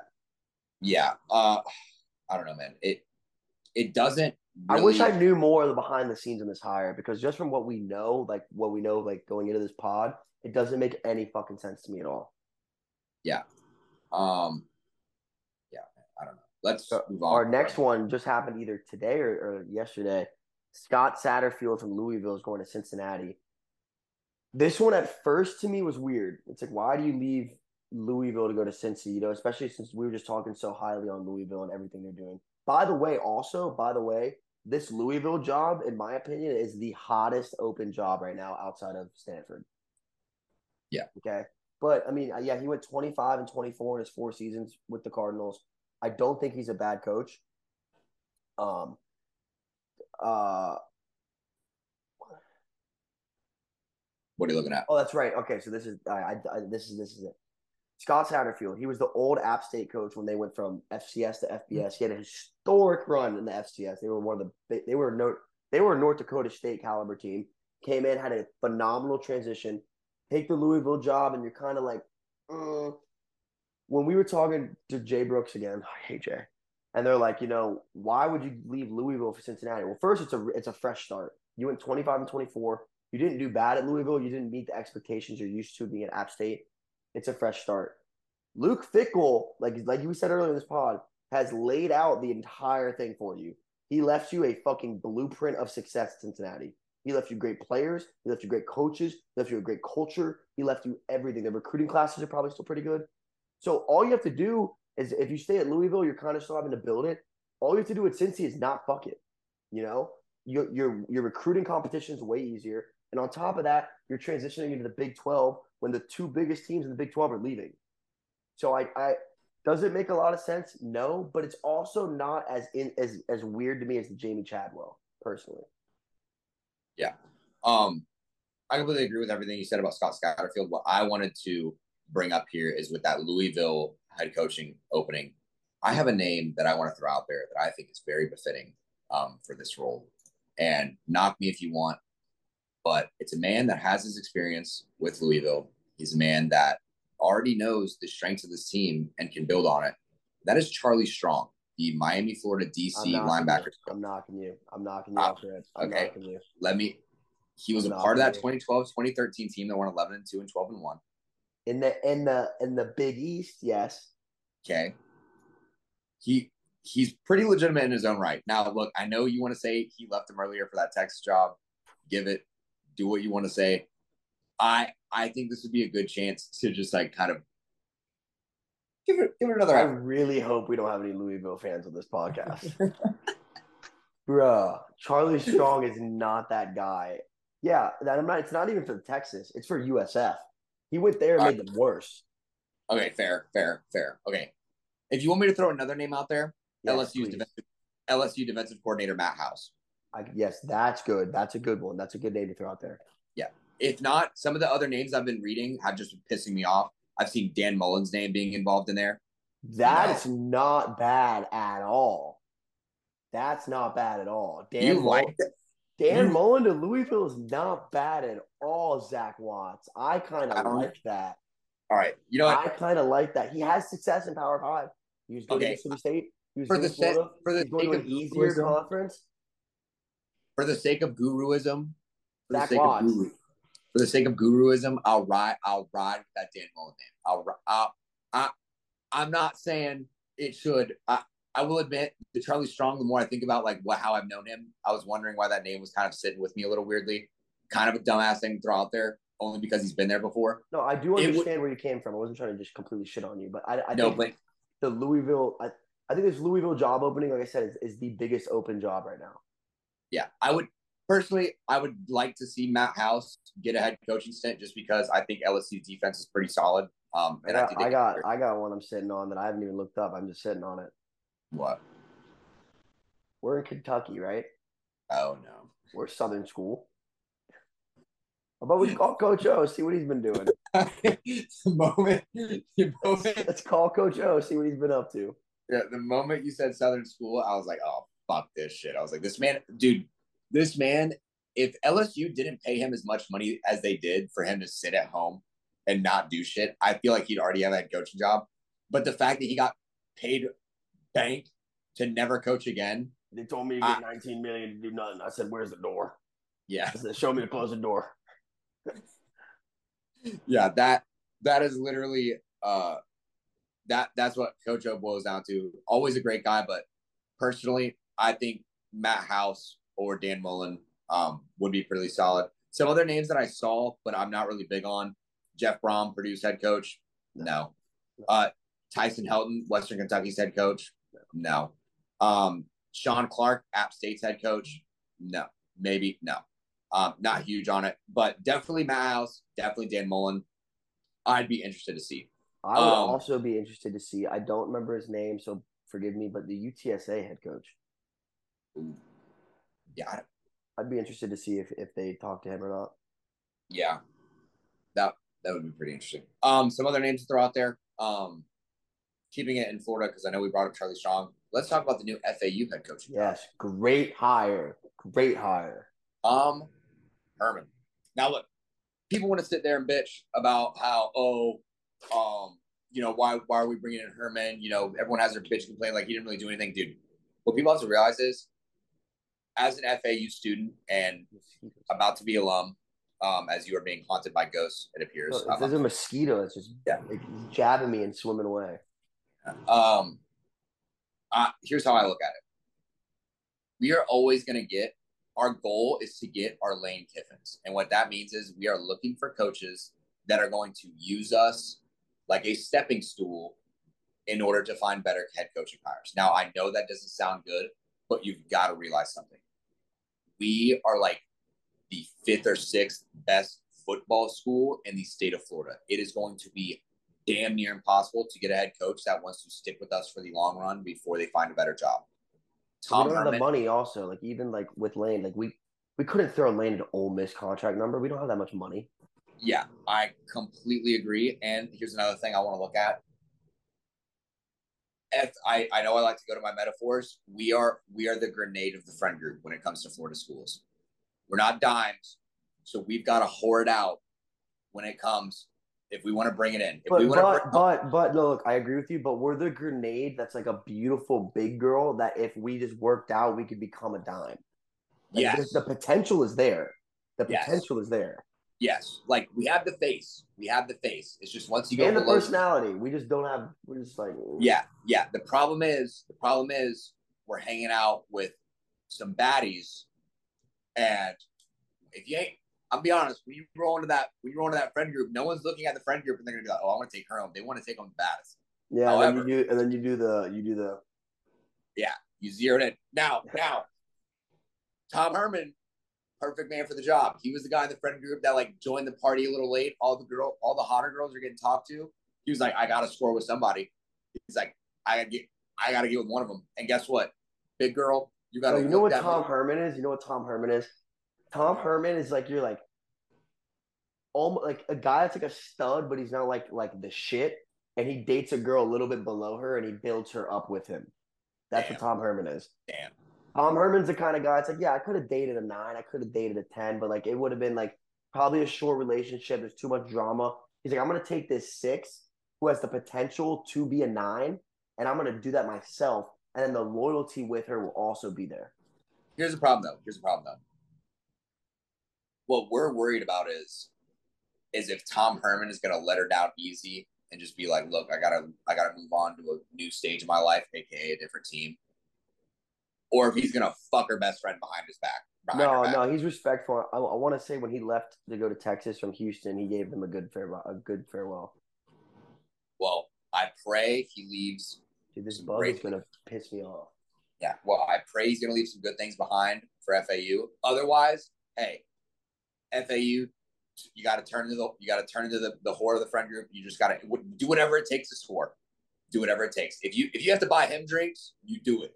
Yeah, You but but on the actual hire, I think it's a great hire. I mean, this is a name that we were talking about for like the Colorado job and Cincinnati job and like big jobs.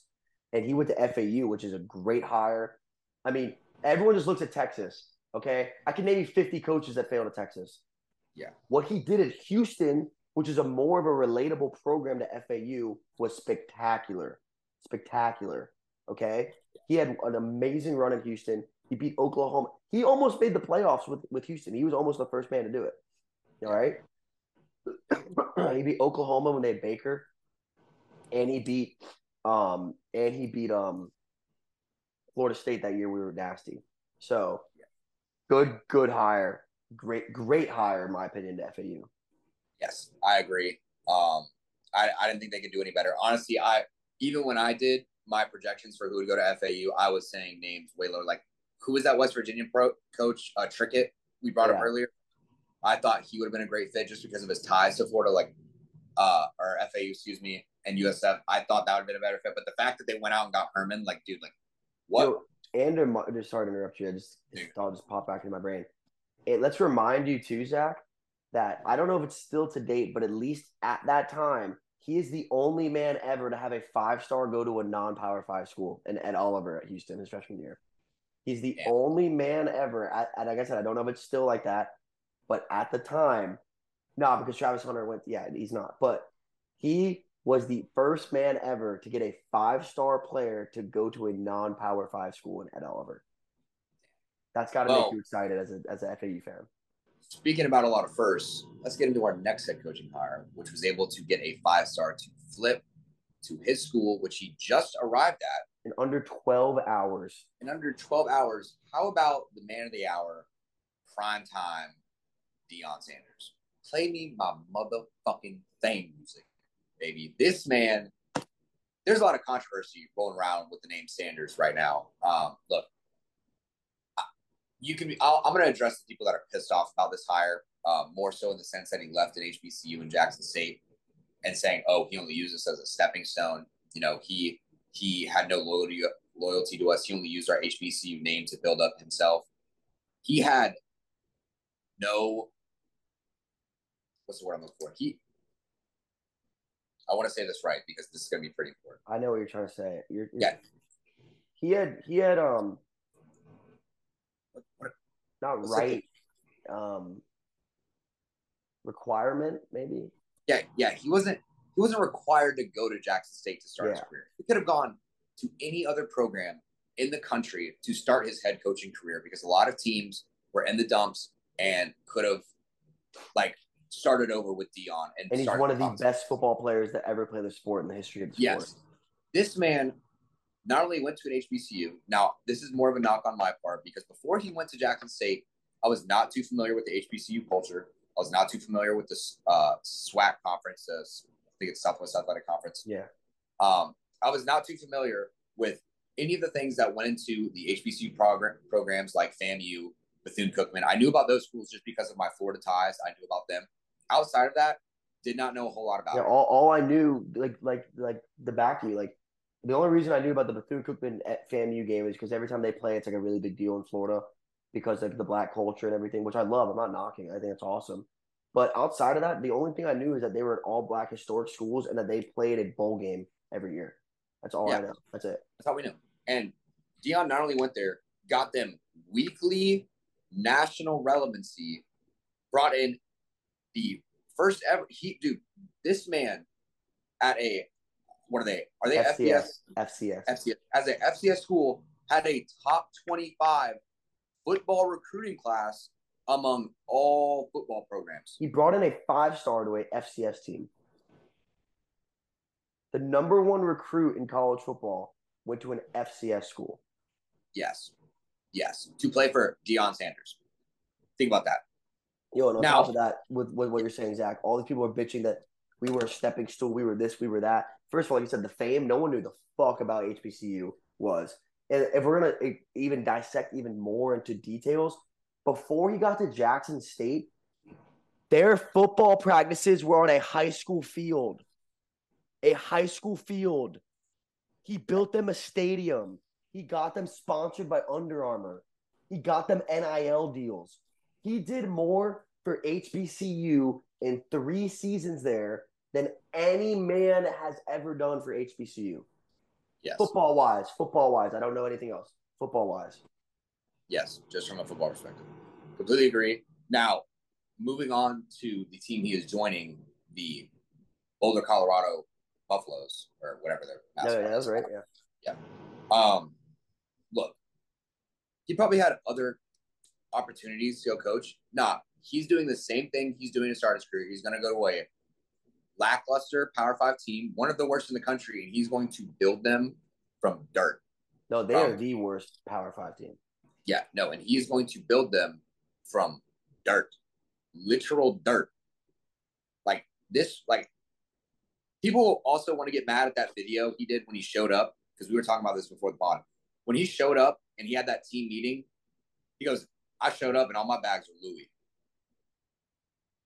And I'm bringing my luggage. And I'm bringing my luggage, aka all y'all that are the reason for your one and eleven, just ass, just piece of shit filth team. Get the fuck out." No, and then wait, real quick, just to back up one step from where we started. What what did you want Deion to do? You wanted him to sit there in front of these kids at Jackson State and be like, "Hey guys, um, I know I'm only getting paid seventy five thousand dollars a year to be your coach, but I just want to let you know I turned down a a fifteen million dollar contract because I want to stay with you." That doesn't promote. Think about it as a leader of young men, because Deion. We talked about Ryan Day being a bad leader of young men. Deion is a phenomenal leader of young men. Okay, Yeah. what what he's showing them and what he said to them, by the way, in the locker room, which is what I fucking love about Deion. He goes, "This is life. I I took a job that I loved and my heart was in it. And I loved every second of it. And then a job that was better presented itself to me, and I took it. And he told the kids the same thing. And even when, and this goes back to those same people when he was in their first and second year, and he got Jackson State good, and then he had kids starting to leave him for Power Five schools, and they were interviewing him like, "What do you think about it?" He goes, "My job isn't to make them stay here. My job is to help them realize they need to be in the best position for themselves and their family. And if I'm able to do that by getting them to go to Florida State, or they're able to use Jackson State to go to Alabama, he goes, then my job is co- complete. And he is preaching what he did. And what more could you ask from a man to do that?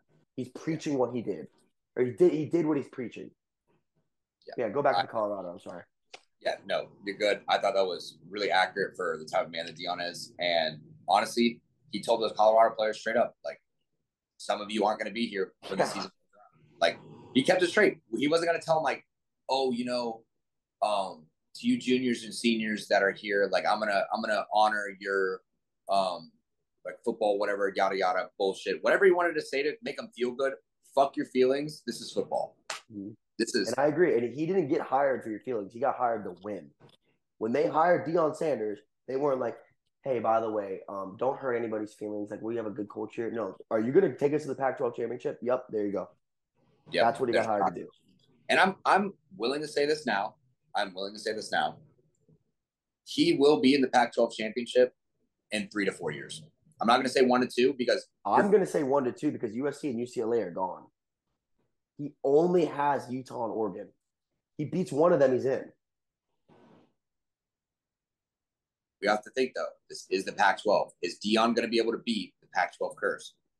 Well, this is where I wanted to dive in with it. First, I agree with you with the respect thing. I think him being straightforward with them and and like think about it as you as an athlete. Like I was telling Zach, like if my head coach, if if Mahmoud got offered to be the wrestling coach at American Top Team, like like headquarters, I would want him to tell me straight up, like Grayson, this is the better job for me. I'm going to get paid better. This is better for my family. I would love for you to come with me, but I have to go take it. Rather than him be like, man, I I don't want it, or like, dude, nah, blah, blah. No, be straightforward. They're men. Like they're they're men. Okay, lying to them would have been it would have been way worse for him to lie to them, and then when season comes and they can't transfer, they get fucked. Okay, that was that was that. What I am very intrigued about with Deion is Deion is going to bring the Florida boys to the Pac-12. Yes, You're going to see SEC caliber players in the West Coast football now because yeah. they will follow Deion. You don't ever got to worry about recruits. Young men, if you're a young black man in America, what's a better role model and representative for you to become a great a great man in our society than Deion fucking Sanders? There's not. Yeah. There's just not. There's not a better. And that's what I told my dad about when Travis Hunter went there. I was like, yeah, it sucks as a Florida State fan, but when when when you're when you're a young black kid and you're sitting down, he walks in. That is that is a man that can that understands where you are, has been and done what you are doing, and has succeeded in both football and life. What better fucking role model to teach young black men in America football and life? And that's yeah. what he said when he got to Colorado. He goes, "You guys are going to become better at football and life." Yeah, and I'm buying thing, a Colorado jersey, bro. I'm fucking hype right now. Yeah, no. Here's another thing that I think people need to realize, dude. Dion could have started a football program in Anchorage, Alaska, and he would have gotten Power Five recruits to go to fucking Alaska, bro. Like, you got to realize, I get it. For for some people, proximity to home is important. Playing in front of your family is important. That's for some. I promise you, there are players that would be willing to play in fucking Dagestan if it meant to get a Division One football opportunity. There are some dogs out there that don't give a fuck who they play for, where they play for. They just want to play football. And I promise you, Deion, if there's one thing Deion knows better than any fucking else, anyone else, it's fucking football. It's the yeah, game of football. It's how to win. It's how to go to the NFL. And those are the two things every kid in high school wants. They want to win and they want to go to the NFL. And that yes. man has done it both. Yes, hundred percent agree. Um, honestly, I don't have anything more to say about Deion. Um, and honestly, I, I'm sorry to Alex Golesh, who went from Tennessee yeah, offensive coordinator really, to really head coach at USF. Let's just be honest, we can't do you justice um, by following you up with Deion. Um, but that just yeah, shows you the caliber. yeah, we kind of fucked him there. Um, look, Deion's just a man, and Golesh, hey, maybe um, maybe be the greatest cornerback ever, and then turn head coach. I don't know. Maybe maybe try to do what Deion did. Oh wait, you can't. Go fuck yourself. I don't care. Um, I wonder how crazy. I wonder how crazy this week's gonna be with the transfer portal with Deion at Colorado dude, there's gonna be. I feel like that's all I'm gonna see. Just, yeah. I might as well just I met, I might as well just set my alerts on the Colorado football program and just see what the fuck goes down. Because right now I think the only thing I'm getting is um like the big signees, but I I wouldn't be surprised if he got a full like if honestly, mark my words, by the end of this transfer portal, he will have a top 25 class. Yeah, or at least top three in the in the Pac-12. Yeah, but top 25 overall. Um, one, one more thing, real quick, before we move on to the bowl matchups, because I know that's what you want. That's what you're trying to transition to. The the other thing about Deion, and this is where I think location doesn't matter, is where you were talking about like proximity to home. A lot of these kids want to stay close to their mom. You know, and that was a big thing for me too when I was a recruiter. I was like, I want to be able to see my family whenever I want to see my family. But if we're going to talk about old school recruiting, let's go back to Bobby Bowden. You know what Bobby Bowden did so fucking well that got him so many goddamn great players? Is he would go into your house. You, you know, you'd be a, you'd be a Southern boy.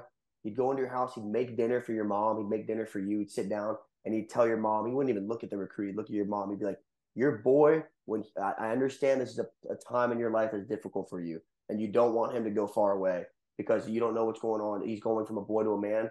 Your boy is safe with me. I will watch after him as a man and as a football player. I will make sure he becomes a great man and football player. Deion is the same thing. Deion, and you look at this too, outside of coaching, look at him as a, as a, as a father He's a great father. Why would you not trust him even if it meant your kid had to go a couple more miles away, you understand if he's with Deion and he's with Deion's staff that he is going to become a great young man and they're going to look after him. You know, and I think that's another reason why location doesn't matter as well too, is because he has that Deion brings that family into coaching. Yeah. Honestly, what I would do is is I'd be like, hey, you miss your son? Turn on your TV. Every fucking week, Yeah. every fucking week, that man is gonna be on that on that television set. Guess Yeah. what? You get to see him every week. Like I'm gonna yeah. I'm gonna have Well, on TV. NIL wise, NIL is going to follow. I mean, look at Barstool. Barstool's probably already making Colorado merch out the fucking ass. Yeah. You don't think Deion can get tickets for all those people? Fuck yeah, Yeah. bro. yeah, like come on, dude. Um, but yeah, let's move into our last segment of the day. Um, obviously we have another episode coming out, um, hopefully with Caleb and Stu on, where we break down the bowl matchups. Here's what I want to dive into a little bit. Because of the whole thing I went over earlier about um, I think like preceding before the season, like based off how you do in your conference, that decides what bowl game you get put in. I think it's fucking stupid. Um, I don't think that's what you should get. For example, we have our what is it? Our our Music City Bowl, which was Kentucky Iowa. Um, I changed it to the Peach Bowl on this. I don't know why. Instead of Kentucky Iowa, you know what this should have been? All right, real quick before you dive into this, the point Zach's trying to make is when when it comes to the New Year's Six bowls, which are like your BCS bowls, those are like the big. They're basically the only bowls that matter that aren't college playoffs.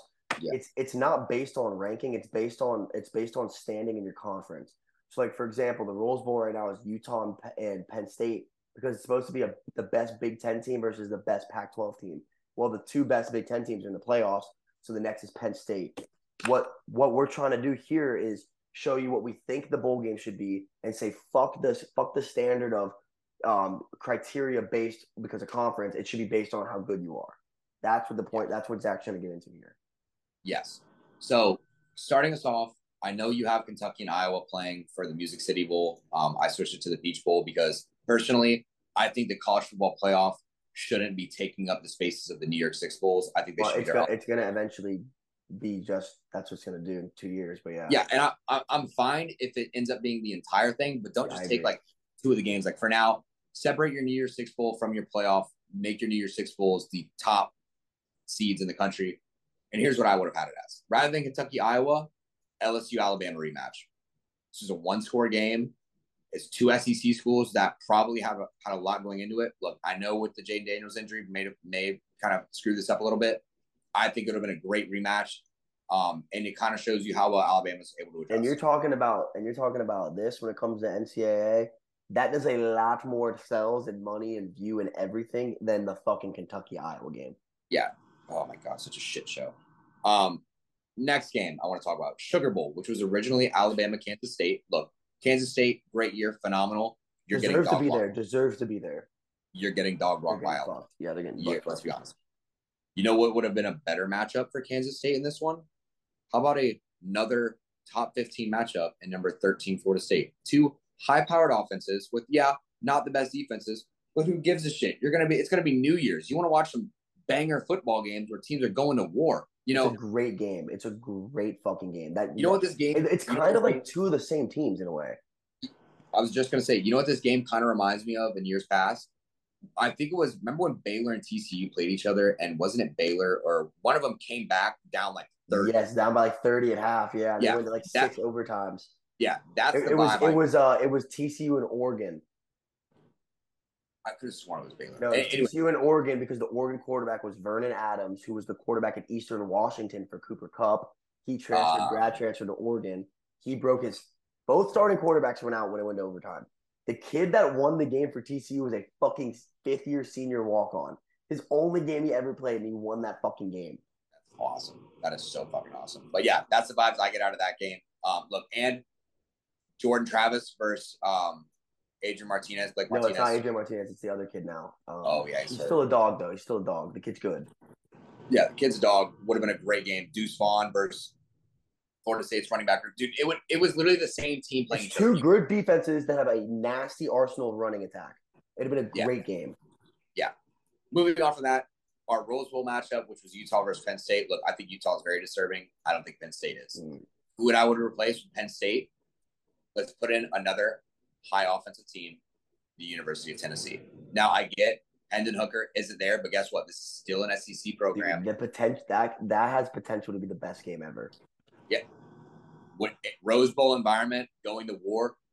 Personally, I think the Rose Bowl should always be the two most exciting teams from that year. And I think Tennessee was by far one of the most exciting teams, and Utah kind of did their thing to earn their spot in there. Um, and Utah has kind of always been like they have their Pac-12 representative. Um, dude, this game would have been fucking amazing to watch. It's been electric. Yeah, Hayden Hyatt versus that bullshit Utah secondary. The game would have been eighty to eighty, like that.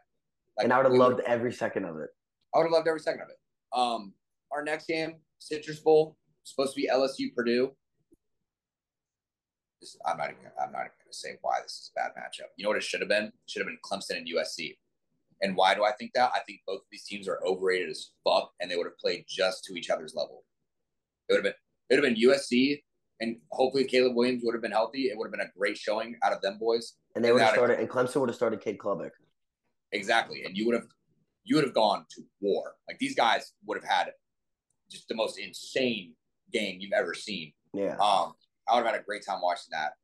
Moving on, we had the Cotton Bowl, which was supposed to be the uh, USC versus Tulane. Look, love UC. Uh, I mean, love Tulane. Love what they did this year. I don't think their defense can really match up with that Lincoln Riley squad, unfortunately. So you know what I would have done? I would have put in Tulane versus Washington. Tulane, Washington, another top 15 team in the country, played fantastic this year. I've only gotten better as the season gone out. Let Tulane play a Power Five conference in a team like Washington, who is a little bit closer to them. Because my biggest issue is, is you match up two teams that one team played great throughout the season, but the whole point of Tulane Uh, playing great throughout the season isn't to match up against someone that's going to blow them out or that's severely better than them. No, put them in a team, put them against a team that was in a Power Five conference that did well but didn't dominate their conference. To see pretty much you get you get like this uh realization. yeah you get a realization a different perspective of what Tulane would have done in that conference. You get to see what how well Tulane would have performed if per se they were in the Pac-12. That's what you're kind of getting out of this. Lastly, one more game, our Orange Bowl, Clemson versus Tennessee. Not a bad matchup as I is. like this game you put. I just I just noticed it. I like this. Yeah. Since we're already going to put Purdue in there because they were Big Ten champions, why not put in the Sun Belt champion? Why not? Throw in Troy versus Purdue. We get to see our boy Marquise on the national stage. Yes. He gets to go out against this Purdue squad, which I think Troy has a great chance of winning this fucking football game. Dude, I'm pretty sure Troy's bowl game they have right now is a good ass game. Yeah, the the Yeah, Troy um, UTSA, it's the USA versus Sun Belt Conference Championship. 24 Yeah. versus 25. That's a good ass game. Yeah, that's solid. Um, like I said, I'm always in. I'm always in favor of kind of the David versus Goliath, not like super disparity, but I just mean like non-power five versus power five conference. I think that's the point of bowl season. You get to see your non-televised teams versus not the cream of the crop, but like the good, the strong opponents in those better conferences. I think this would have been a beautiful matchup. You know, Purdue's a solid, not great team. Troy played amazing this year. I think they deserved a chance to play a higher caliber team and kind of get to show out in that regard.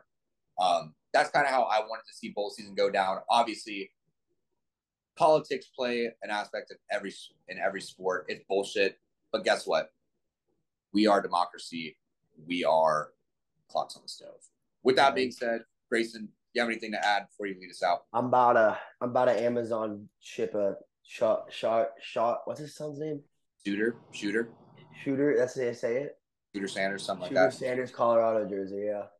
Yeah, I was gonna just get like uh prime, like Deion number one, like just That'd be my tough. That'd be tough. Or- yeah, or just get it full- Yeah, honestly, I might just get like a prime time Colorado jersey. Honestly, their color combo is hard as fuck. No, no, I their unis are dude. Everything about them is good except their football play. Yeah, yeah, facts. Um, but yeah, great season of college football. We still have bowl season. We're not done yet. But we'll have a whole pod. We'll have a whole episode dedicated to that. Hell yeah. Most to you. Clocks on the fucking stove.